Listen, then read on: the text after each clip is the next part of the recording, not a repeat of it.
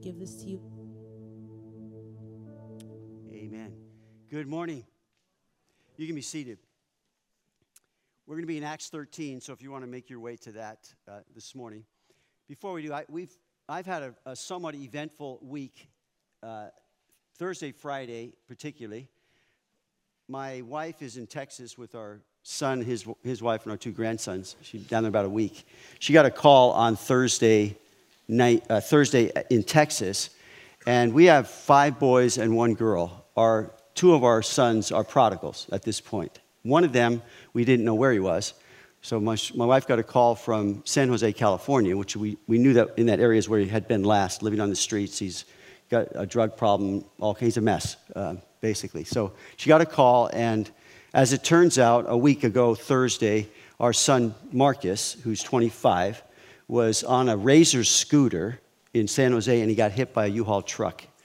And so he is in intensive care in San Jose. They've had to uh, remove part of his skull because his brain is, he got hit in the head, his brain is swelling. So he's intubated, he's out. We're not sure how long. They said it could be a month there. He's, he's critical but stable. So if you would pray for our son Marcus, we would appreciate that. What we're hoping is, uh, we're, we're trusting he's going to make it and that this will maybe be a turning point for him in his life. And so we we pray for our boys and our daughter every morning by name. We pray for them. We say, Lord, put your hand upon them, draw them to yourself. And the way that God works sometimes is severe. If this is, uh, we, are hoping that's what it is. We do believe he's a prodigal. We believe that he is saved. He does know Jesus. He's just, uh, the devil's gotten his clutches in him in drugs and many other things. So his name is Marcus. And so if you would remember to pray for him, we would love to see uh, we're probably going to make a trip down there and, and, see him, hopefully, but he's, right now he's out. So that happened Thursday. Friday, my son Brandon and I are heading to the men's retreat, and um, we're on I 5. It's bumper to bumper in the main lanes, but in the carpool lane, uh, it wasn't. So we're going along, and then we, we were stopped for a moment as it backs up, and we're sitting there having our Chick fil A fries and sauce, and he's got a Mount, uh, Mountain Dew up to his, his uh, mouth, and we got rear ended pretty severely by, uh, by someone. Uh, we don't know what happened because I didn't see it. I wasn't looking in my mirror, but we got whacked. And so uh, I'm a little sore. I think my Brandon, Brandon might be a little uh, more sore, but he's young. He can absorb it. I'm old. I can't take it. All right? But um, anyway, we never made it to the men's retreat. Now, here's the I don't know how all this works, and this is part of what I'm going to talk about today, hearing the Holy Spirit. But I don't know how the Holy Spirit works, but I'm beginning to believe that maybe the Holy Spirit actually uses Siri uh, uh, to direct us because when I, we were, I picked up Brandy's in Federal Way and we're on, on 99, and Siri was telling me to stay seven or eight miles on 99 before I got onto I 5. Well, I said, nah, I'm going to get onto I 5. And this happened. So I don't know how all that stuff works. Uh, I know that God caused all things to work together for good, but I think I might listen to Siri a little closer now. Um, that that happened. So the men's retreat, I've heard it's going awesome, and that's where they are. So we're praying for them. Um, just uh, Pastor Gary Vanderhoff is speaking, and I've heard it's just been going fantastic. Sorry that we couldn't be, we, we didn't make it, but um, we're thankful, are we not, for the Lord's Holy Spirit and Him directing our lives no matter what's happening. So this morning, I want to talk to you about two things in Acts chapter 13 the Holy Spirit of God and the Word of God. And as we look at chapter 13, it's chock full of things concerning the Word of God. And it begins with the Holy Spirit, and the chapter ends with the Holy Spirit. Last week we talked about two things prayer and preaching the gospel. All these things are so vital to our faith prayer, preaching the gospel, the Word of God, and the Holy Spirit of God. And as I've said many times, the Holy Spirit of God works through the Word of God to change the people of God. I have preached that from the pulpit at times. I've also said that many times to myself in my private pulpit of my heart. I need the Word of God and I need the Holy Spirit of God. And the Holy Spirit, uses, but the, the Holy Spirit working through the Word of God transforms the people of God. They are but both vital elements of a growing, thriving, courageous faith.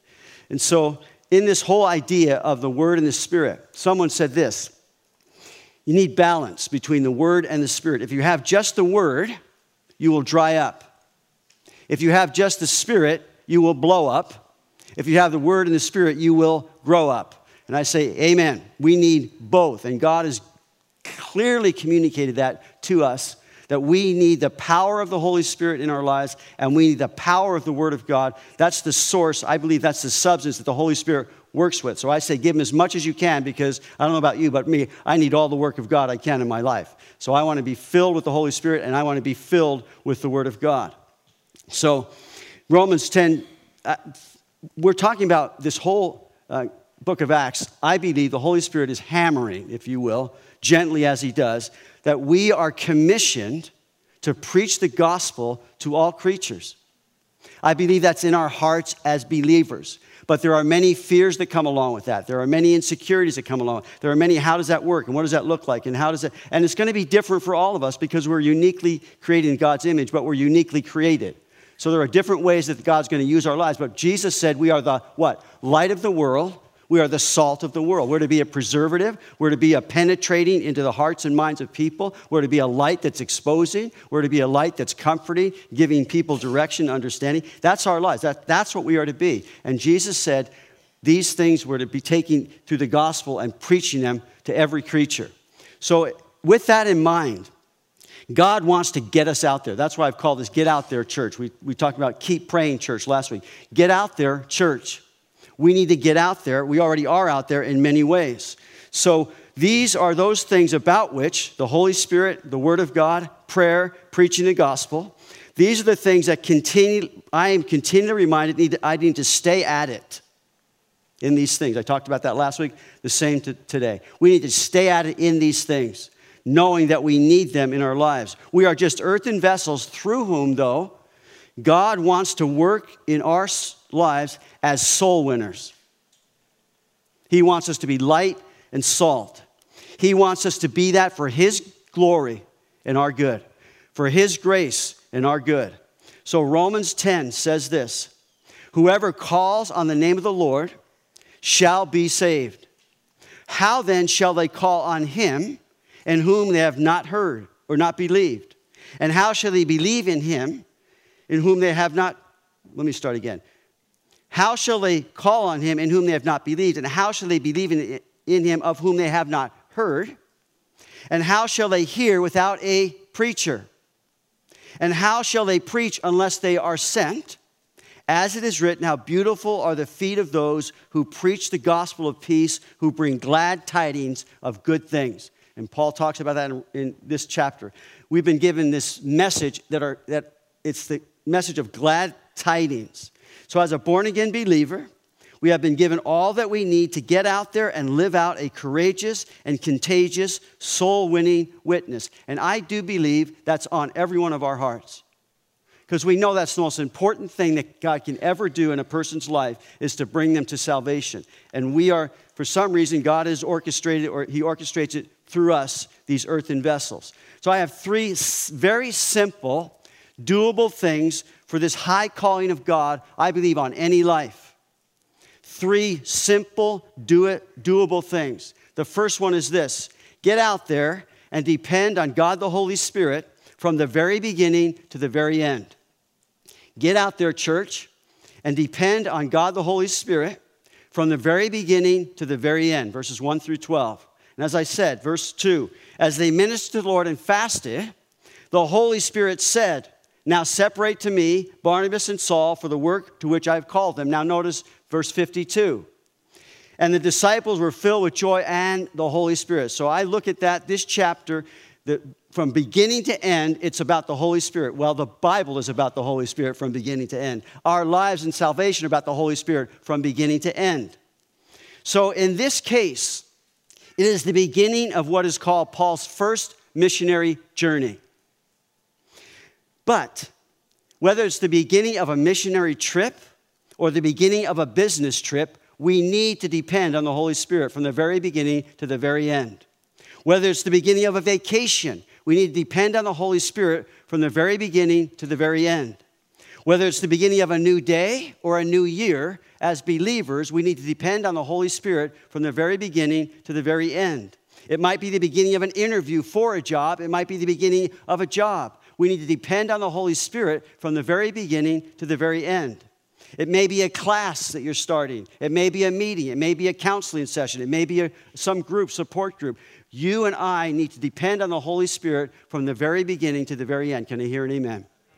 In other words, God is with us from the very beginning to the very end in all matters. It doesn't matter how small it may seem or how large it may be, be foreboding. God is with us. He's given to us His Holy Spirit. And by His Holy Spirit, He wants to accomplish things in everything that we do, in every place that we go, in everything we set our hearts to do. God, by His Holy Spirit, Jesus said, You shall receive power when the Holy Spirit comes upon you. We need the fullness and the power of the Holy Spirit. You see, we all have a sphere of influence. And as we go into the workplace or the classroom, or we go into a meeting, or we go home, that's our sphere of influence that the Holy Spirit has, in, has inhabited these earthen vessels that we might make an impact no matter where that might be. And I say, wow, that is so cool. It's very hopeful. That's why Jesus said, You need the power of the Holy Spirit. And I need the power of the Holy Spirit. So depend on God the Holy Spirit from the very beginning to the very end. And listen, it doesn't matter if you're crossing an ocean or crossing the street.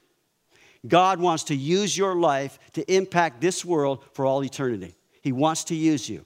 He's given you everything you need to be used by Him to bring people to know Jesus Christ and be saved from their sin. So, William Booth, the founder of the Salvation Army, when asked the reason for his success in ministry, replied this I said to the Lord, You can have all there is of William Booth, unquote. William Booth discovered this, though. It is not how much of the Holy Spirit do I have, but how much the Holy Spirit has of me. That's depending on the Holy Spirit. And I love this whole thing that God has clearly communicated that I can depend on the Holy Spirit for all things.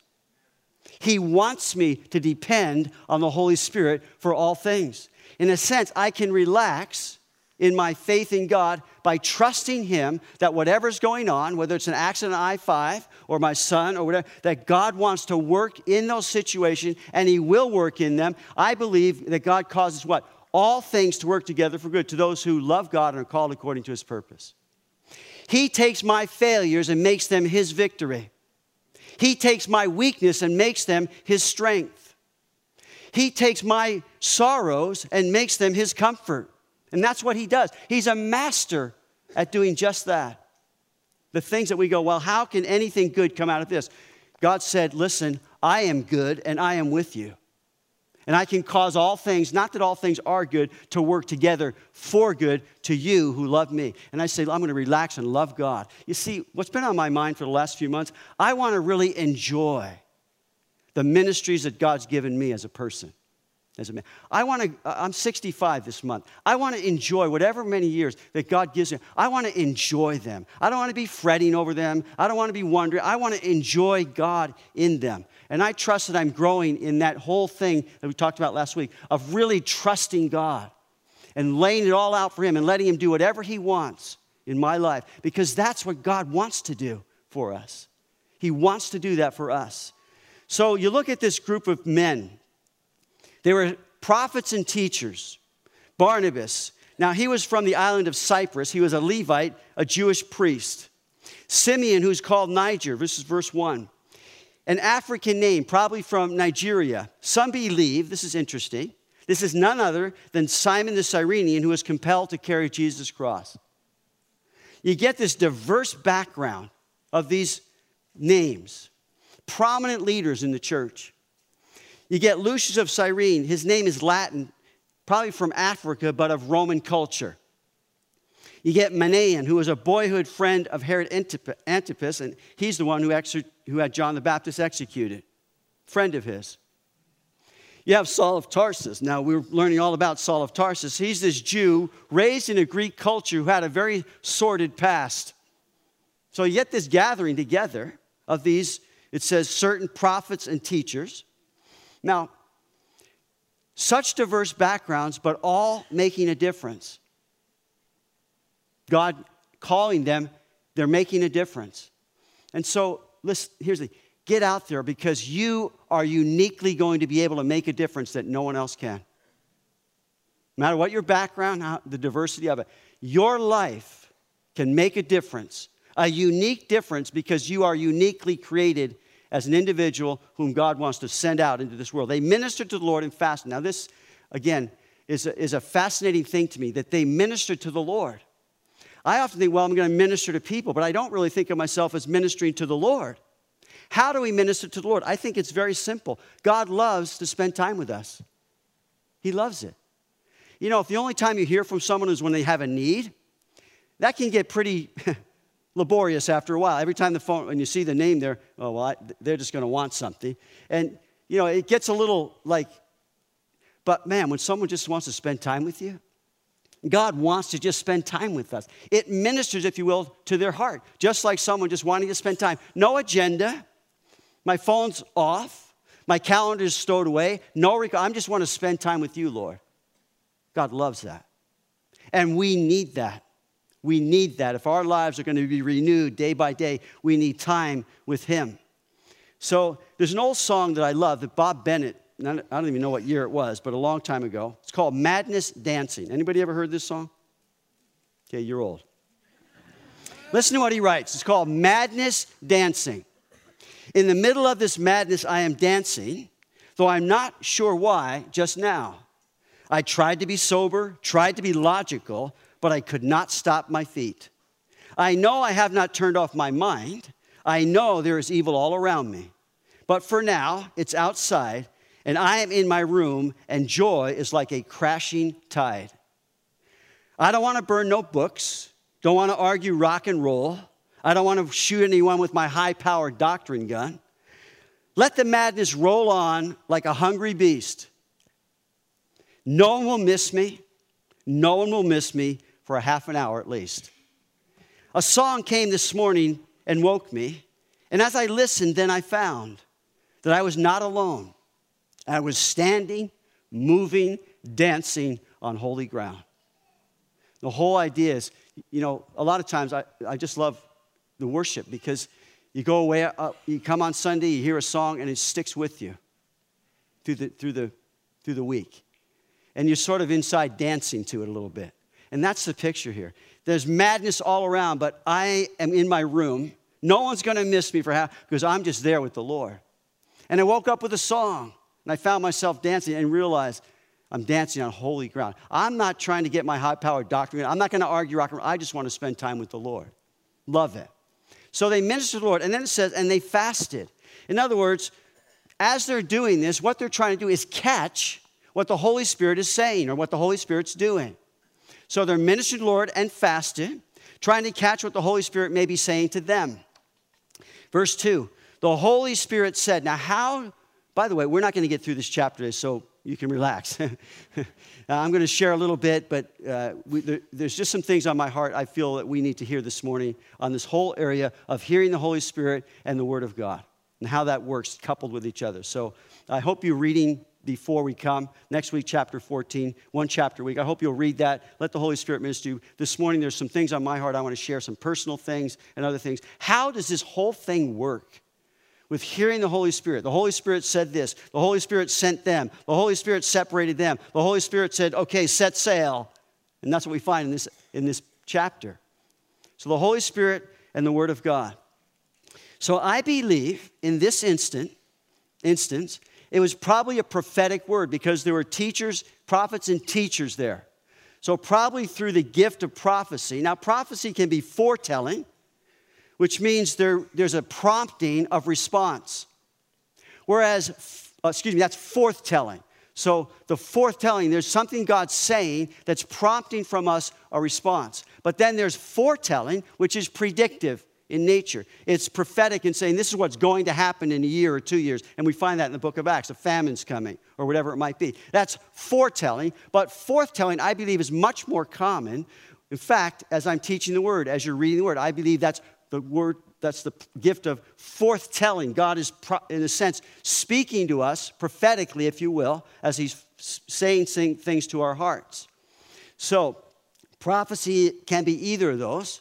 In this case, there's a word that comes. The Holy Spirit said to separate and send these two men out, get them out there. Now, this summer, beginning the week after our vacation Bible school, for seven Wednesdays, which take us through July and all of August. We're going to be gathering in here and we're going to wait on the Lord together. How many of you, if you would just stick your hand up real quick and high, how many of you know what an afterglow is? Okay? How many have no idea what an afterglow is? Okay, and some of you don't know what you think. an afterglow is something I was so familiar with, but when Sarah uh, took over our women's ministry, she brought up this thing about the afterglow. There's a book on it, which, I, which I've since gotten, to remind me again. an afterglow, really, it comes from that whole story when Moses said to God, I want to see your glory. And God said to Moses, You can't see my glory, but here's what I'm going to do for you I'm going to hide you in the cleft of a rock. I'm going to put my hand over you. I'm going to pass by, and I'm going to take it off, and you can see my afterglow. You can see sort of my presence, the, the glory, but it's just sort of the afterglow. It's like God in all of his glory, and we're getting the glimpse of how glorious he is. Because God said you can't see it all because you would perish. That's the idea of an afterglow. So on those seven, Wednesdays, we're going to look at the gifts of the Spirit in mainly 1 Corinthians, but other Romans also the gifts of the Holy Spirit, and then we're going to take some time, as we did in our prayer summit. Some of you came to our prayer summit. We took a little time at the end just to wait on the Lord and allow the Lord and the gifts of the Spirit, understand the gifts, allow the gifts. I look at some of these things that we do as laboratories because we don't know we don't understand them and god knows that also so we're learning from the word we're going to learn how does the holy spirit operate who has the gift of prophecy is that a prophecy was that a word of wisdom there's, there's the whole gift of tongues. Now, I don't know what you think about tongues. It's the most confusion of all the gifts because you can't explain it away. But I believe the gift of tongues is for today. I operate in the gift of tongues. I believe it's something God gives to those who desire that. But here's the thing I, am getting on, I'm getting on a rabbit trail a little bit. I do not believe that the, the evidence of the baptism of the Holy Spirit, the evidence of fullness of the Spirit, is speaking in tongues. I don't believe that. I don't think it's scriptural. But some have that gift and operate in that gift. We'll learn about those gifts also. There's gifts of helps and all kinds of things. So I'm really looking forward to that because I even called up Daniel Fusco, who is the pastor of Calvary, uh, that's actually Crossroads in Vancouver, because they, they I, I knew that they did them. I wasn't quite sure. And he said, those meetings, which they have regularly, have changed his church. And we need, do we not need time together to wait on the Lord and let Him speak to us? So I'm really excited about that. It'll be worship, the Word, and then we'll just have some time of hearing the Lord together. In fact, Two Sundays ago, when Doris fainted in here because she was dehydrated, someone came to, a couple people came to me after and just thought that was so sweet. And I, I, I was up here, I was just waiting for 20, 25 minutes, just waiting. And people started to pray. And that's the sense that the Holy Spirit was just here as a church. We had a concern, and people started praying. And it was just like a little afterglow. It wasn't all, you know, wild at all. It was just the sense of the Holy Spirit speaking and ministering together as a church and how we need that. How we need that. I believe we have little here, just even here on Sundays, whenever we get together. So, anyway, I'll use up all my time just talking about that. So, number one, we want to catch what the Holy Spirit's saying. So, they prayed and fasted. But then, know, know this we need to critique everything that is said. All prophecy must be critiqued. In other words, it will never contradict the Word of God.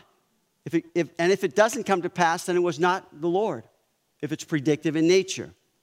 I have had prophecies given to myself about my personal life and then also about Calvary Chapel South. And as I, re- as I heard them, I thought, now this doesn't seem weird, but I'm going to just sort of, I asked them, I've actually asked three or four different people, would you write that out for me? And then I just put in a little file say, to, to see, if, is that the Lord doing that? And it's, it's just, something to say, wow, here's something I got 10 years ago, and God did it. And God wants to do that. He knows all things. So I've received those, but I'll hide them away a little bit and just say, okay, let's test all things, as Paul told the Thessalonians. Test all things, hold fast to what is good. Don't quench the spirit, he says first. But test all things and hold fast to what is good. And so that's just that's just uh, wisdom. Prophecy should never be the sole basis for our decisions. They need to be critiqued, they need to be then confirmed, and then they need to be affirmed. And that's what they did here in, in Acts. I asked uh, Jeff, Jeff and Sarah Steiner, who many of you know, to remind me of the process because when I was studying, that came to mind. The process of them 12 years ago going up to Alaska. And so here's what Jeff wrote to me. He was at the men's retreat. He said, We were praying about the Lord, what the Lord wanted us to do, felt like we were being slimmed down and that we, are, that we, are going, we were going somewhere. Went to the conference seeking the Lord. This is a pastor's conference, a leader's conference. During the afterglow, when Jason Garcia was doing worship, I had a vision of Alaska in flaming red letters against a black background. Now, I've never had that, but that's what happened. I'll read more. One time for me, one time in all of my walking with the Lord, did something physical happen that I said, that's God. We were, I used to be an elder up at Calvary Fellowship. We had a Friday morning prayer meeting. One of the meetings, Dan Bushy, who many of you also know, he was the first missionary out of Calvary Fellowship. He sent a letter. He's in Nepal. He sends a letter to Wayne. Wayne reads it at that meeting. And basically, what he said is, We're looking for someone or a couple to come to Nepal and help us out. When he read that, I will tell you literally, before God, my heart actually leaped. And I said, Okay, I think we're the people, we're the couple. We were just married, Charlotte and I, and we went over to Nepal for five months. I want to tell you this it was very difficult. I had dysentery for five months. When I came back, people saw me and they thought I was going to die, literally, because I wasn't my, my usual buff self. You know what I'm saying? Because I had dysentery five months. I subsisted on ketchup and rice. That's what I did. I didn't like it. In fact, I, my, you know what I had as a vision over there? A Whopper from Burger King. I kept having these visions, a Whopper from Burger King. The reason that we stayed five months, three months originally, was that I knew God put us there. And I can look back now and thank the Lord for that whole experience that we had as a married couple, just married, and as getting out there and seeing things that I would never seen otherwise. So God's good, is He not? But as, so let me go on with Jeff. I got, I'm getting all sidetracked today. We might be here till four o'clock. Who knows? I spent the night praying, overwhelmed, and with a gift of faith, confident that at some point we would be in Alaska. I asked you, speaking about me, John, Pastor John Paul, to pray for me the following morning. Afternoon session, Pastor Wayne asked if there was anyone interested in Alaska missions. So he has this, we pray for in the morning. That afternoon, unbeknownst to any of us, Pastor Wayne says, Is anyone interested in Alaska missions? Because we're going to have a meeting. So, three families were called out, of whom all started fellowships eventually. In the meantime of waiting and praying for timing, I went to New Hope with Steve Augusto. The Lord had pr- provided for, fully, supernaturally for the trip to Africa, and I was wondering why was I so confident in Alaska? If I feel called to Africa, will we stop all we will stop all pursuit because I may be just confused. So he's trying to He's, he's trying to assess this, trying to understand is this the Lord or not, which is very wise. The first person I met getting out of the car at New Hope was a lady from Wasilla, Alaska. Many confirmations he wrote, many challenges and discouragements along the way, but that's how God called him to Alaska. And they went up there, and I will tell you, because we were very connected, for 12 years they stayed up there, and there were a lot of difficulties with that. But I know, and if you ask Sarah and you ask Jeff, they are so thankful that God gave them 12 years. Now, here's the thing that happened they come back, and we're glad you're back. Yeah. Um, they come back, and I really hadn't even thought about it.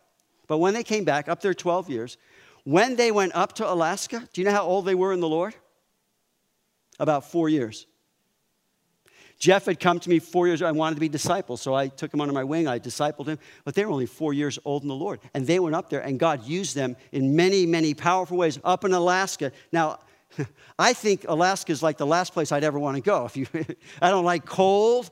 But God called them there and God used them there. And I'm saying, see, that's the uniqueness of how God not only called them, but used them up there. And they transitioned the church. It didn't, they transitioned the church to a whole other couple that God also provided from San Antonio, Texas. It's interesting. It was Calvary Chapel South Anchorage, CCSA, and the couple that came came from Calvary Chapel San, San, San Antonio, CCSA. So I don't know if that's the Lord or not, but I like those kind of things.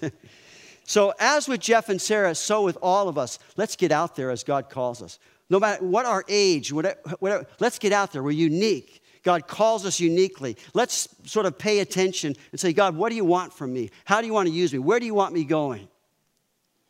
I have this, I have zero doubt that the greatest source, infinitely beyond all others, is hearing and discerning the Holy Spirit by the Word of God. In other words, the Word of God is so essential to beginning to discern and hear the voice of God, hear the Holy Spirit, hear the directing of the Holy Spirit in your life. Now, not just that, but you couple that, as they did here, with prayer, you couple that with fellowship, you couple that with regular times of fasting. So I, am going to ask you again, I'm going to ask you this question Do you fast regularly? It might be one meal a week. It might be one day a week. It might be two meals a day, whatever it is. Do you have that on your spiritual calendar? Because I believe it is so, so helpful. That maybe it's just one meal and it's I like to do breakfast just because if I start eating, I want to do lunch. So I do breakfast. I'll do breakfast and lunch at times. But some meal just set aside, and when the hunger pangs, you say, hold on, I'm praying because I want to hear from the Lord. I'm praying because I want the Lord to direct my life. And they hear, fat, we read it twice, they fasted. They're trying to confirm what they believe God's doing. And there's nothing that's more helpful, I believe, than setting aside something that causes me to realize my physical appetites are there, but what's more important is my spiritual appetite for God and hearing Him, not hearing my stomach crying out to me. So, together, these things, let me say them again the Holy Spirit of God, the Word of God, coupled with prayer, fellowship, and regular times of fasting. The, these things together tune our spiritual senses to hear what the Holy Spirit's saying, to know just who you are listening to.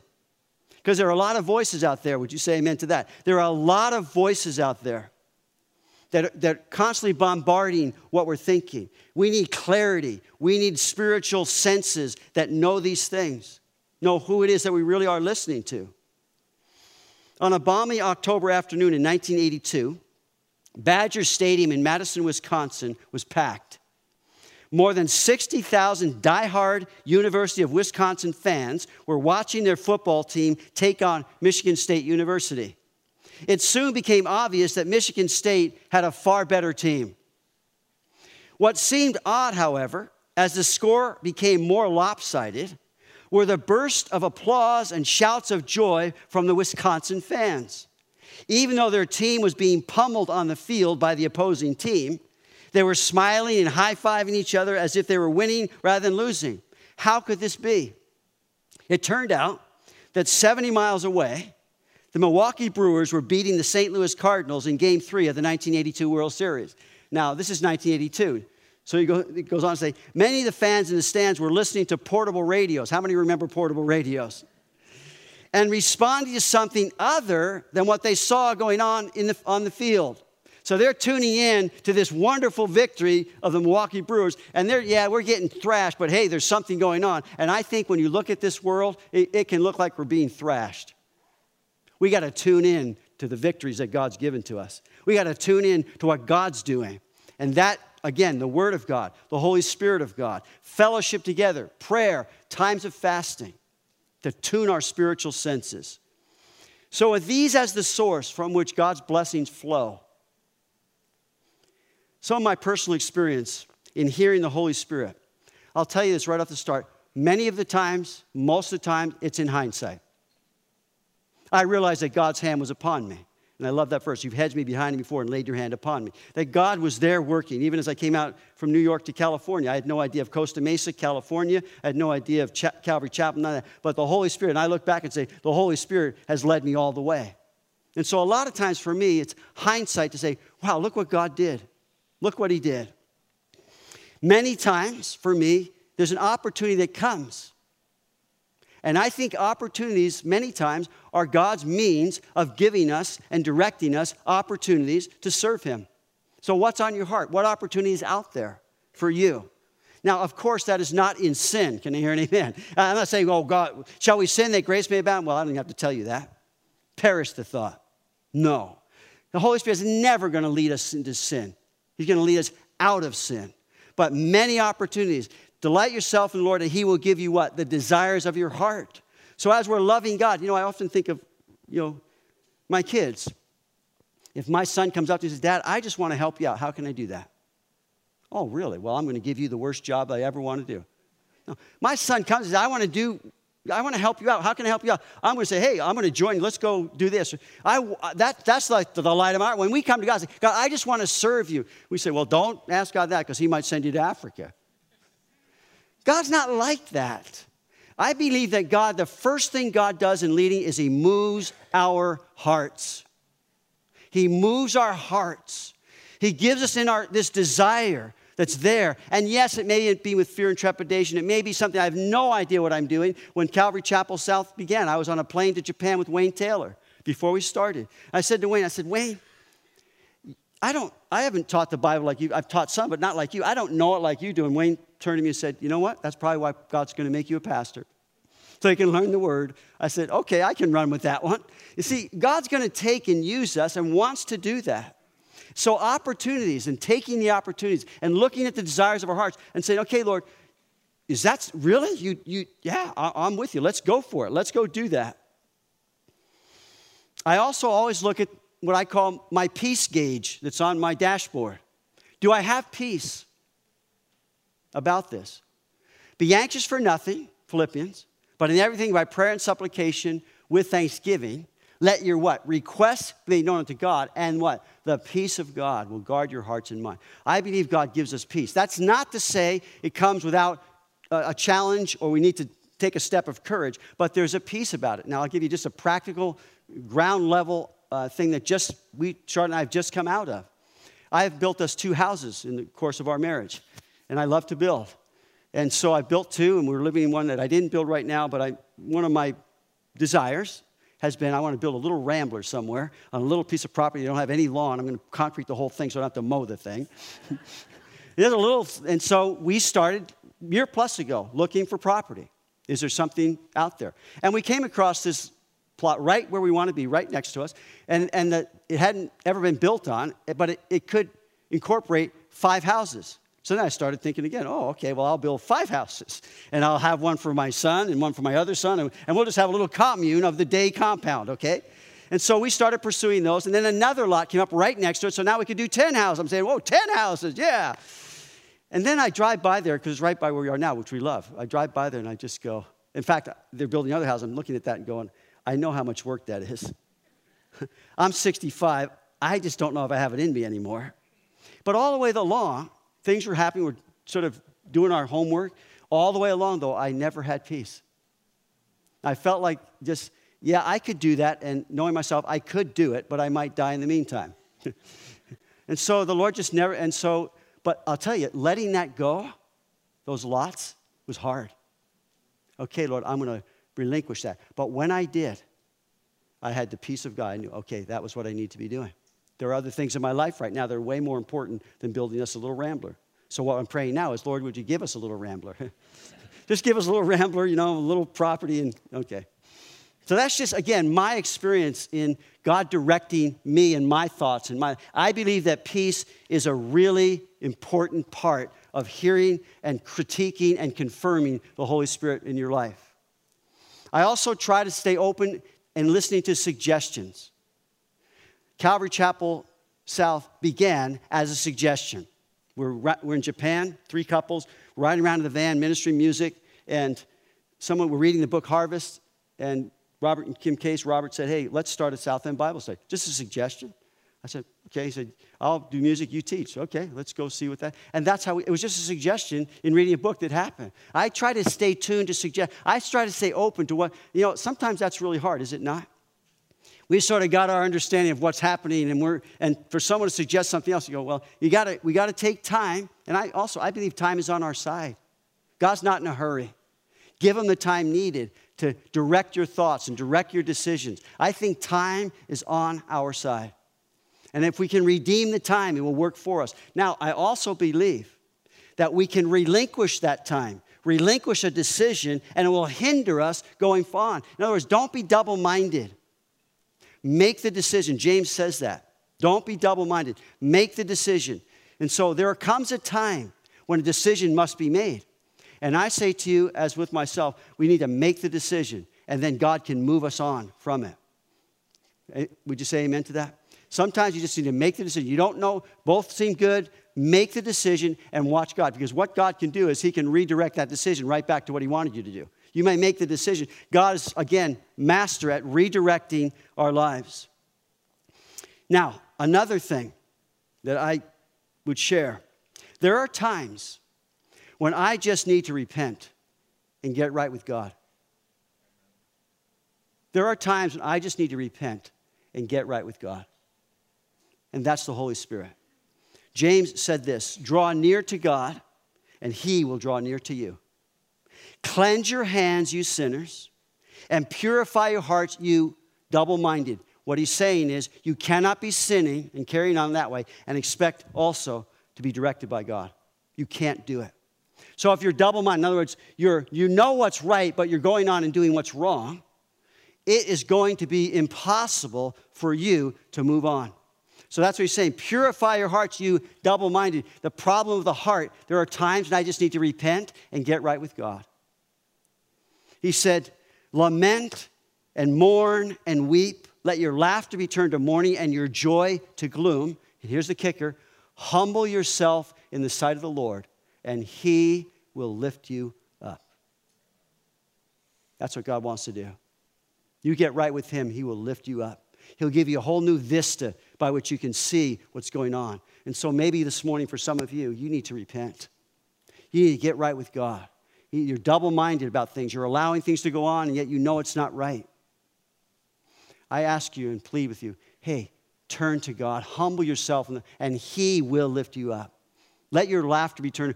Really take to heart this area of sin in your life and say, I need to get right with God.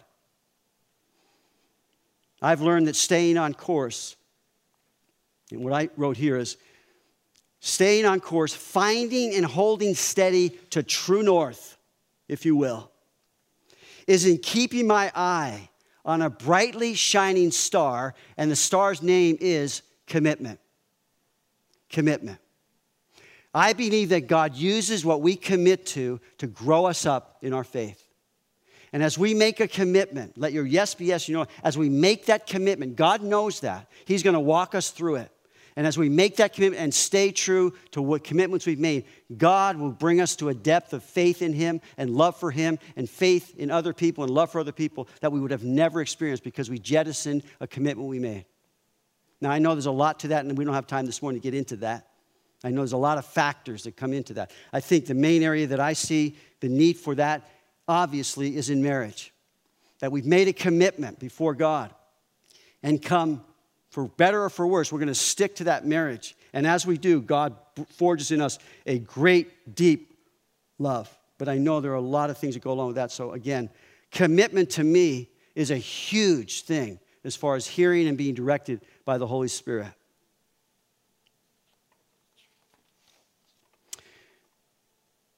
A couple more thoughts as we go. So, verse 2, it says, Separate me, Barnabas and Saul. Notice what it says there, verse 2. Separate to me, which I have called them. The Holy Spirit is the person of what's going on here, calling them to the work, calling them to Himself. Then, having fasted and prayed, laid hands on them, they sent them away. So, again, catch what the Holy Spirit's saying as best you can. Critique all these things, critique them. Take them through the Word of God as you will. Filter them through your own thoughts and desires fellowship and counsel. Having fasted and prayed, then confirm that calling. And here's the beautiful thing it says they, they laid hands on them. That's to affirm them in their calling. In Acts chapter 6, when they're having trouble uh, with, the, with their ministry of food, they prayed, seven men were chosen, they laid hands on them. Paul told Timothy this Let no one despise your youth, be an example to the believer in word, in conduct, in love in spirit, in faith, in purity. He says, Till I come, give attention to reading, that's the word of God. To exhortation, that's the word of God. To doctrine, that's the word of God. Do not neglect the gift that is in you, which was given to you by the laying on of the hands of the presbytery. So Timothy was a timid, seems to be a timid protege, uh, Paul's disciple, timid. God's not giving us a spirit of fear. He seemed to be timid. So Paul is always confirming and reaffirming to him his calling, his gifts that God called to. And we need that, do we not? You need it and I need it. Just a confirming and reaffirmation that the things that you're doing, you're on track, God's with you. We need that. That's a big part, I believe, of staying on course and staying hearing from the Holy Spirit. Paul told Timothy also this Therefore, I remind you to stir up the gift which is in you, which is given you on the laying on of my hands. Paul in him. For God has not given us the spirit of fear, Timothy, but of power and of love and of a sound mind. So, this whole idea of the Word of God and the Spirit of God, get out there, church. We need the, the continual reaffirmation what God's given to us and what God's called us to. Do we not? And we need that. So, being sent out by the Holy Spirit, went to Seleucia. Now, at this point, first missionary journey, Paul's probably in his early 40s when this started. First missionary journey lasts about one and a half years. The second one, which we'll be getting to, about uh, two and a half years, and then the final one, four and a half to five years, up the third. There was a fourth one. We went to Rome. Many times that's not called a missionary journey, but it was a missionary journey, so that's the fourth one.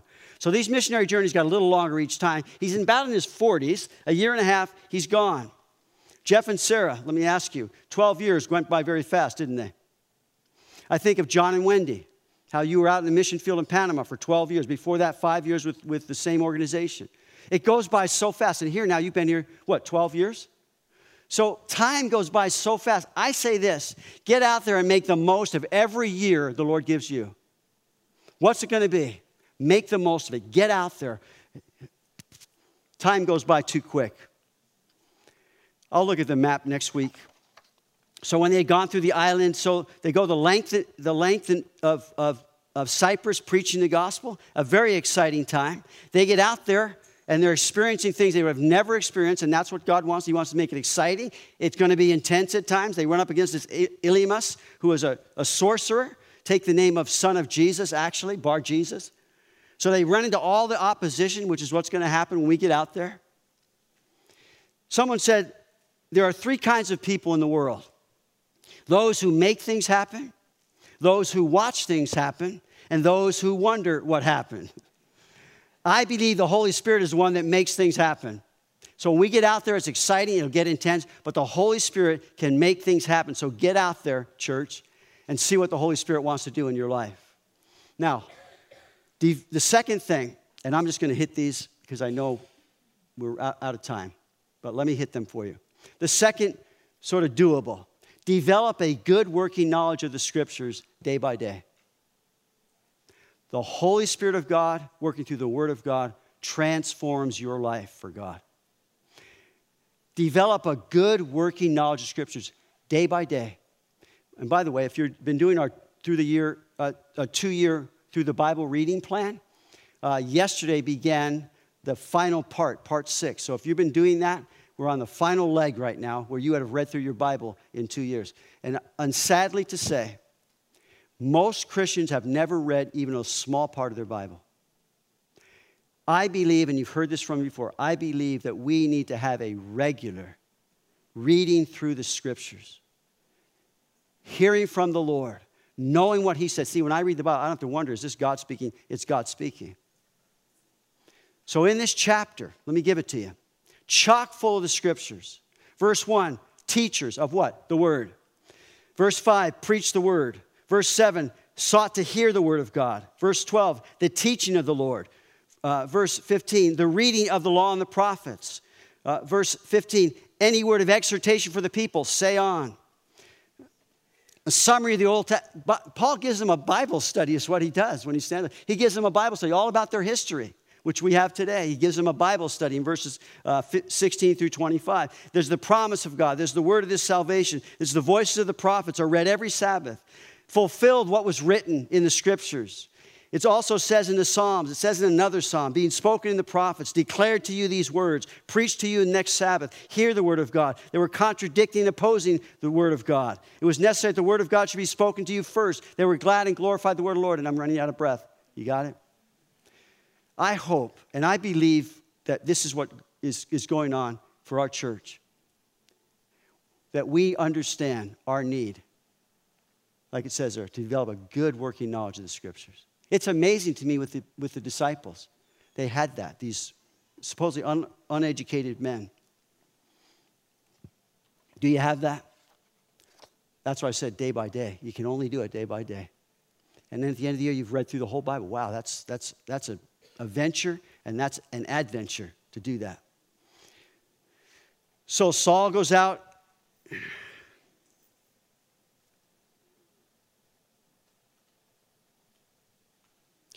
I'll be done. I hope you've gleaned something here. I, I got a million things I'd like to share with you. But here, let me just simplify it and, and sum it up.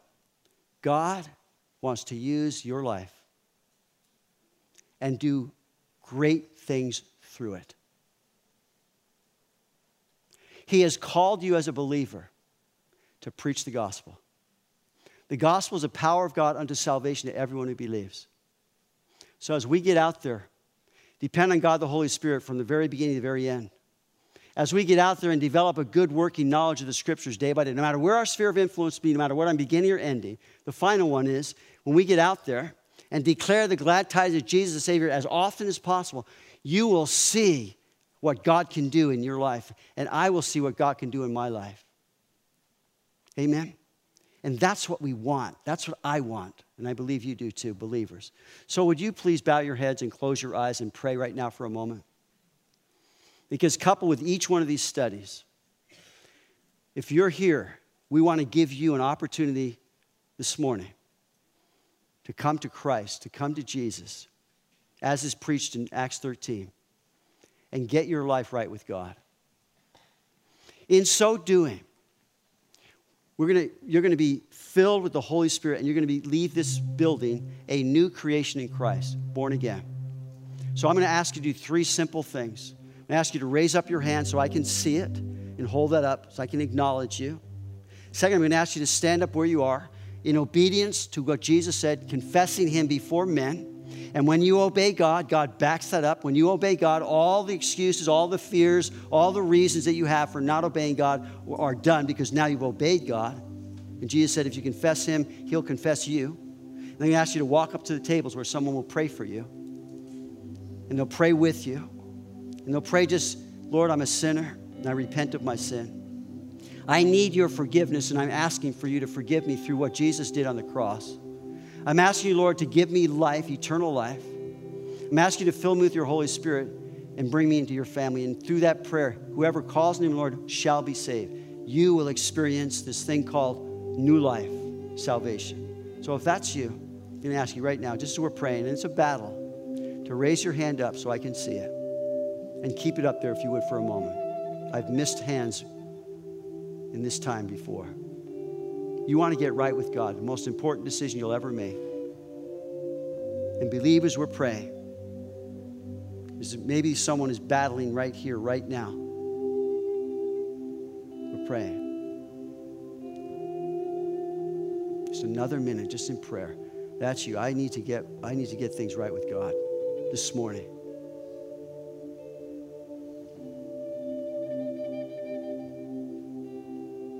As we sing this last song, either while we're singing it or after, gonna, people at the side tables will pray for any need that you have this morning. And not only this morning, but they have committed themselves to praying for you this whole week about that matter or about that person, whatever it might be.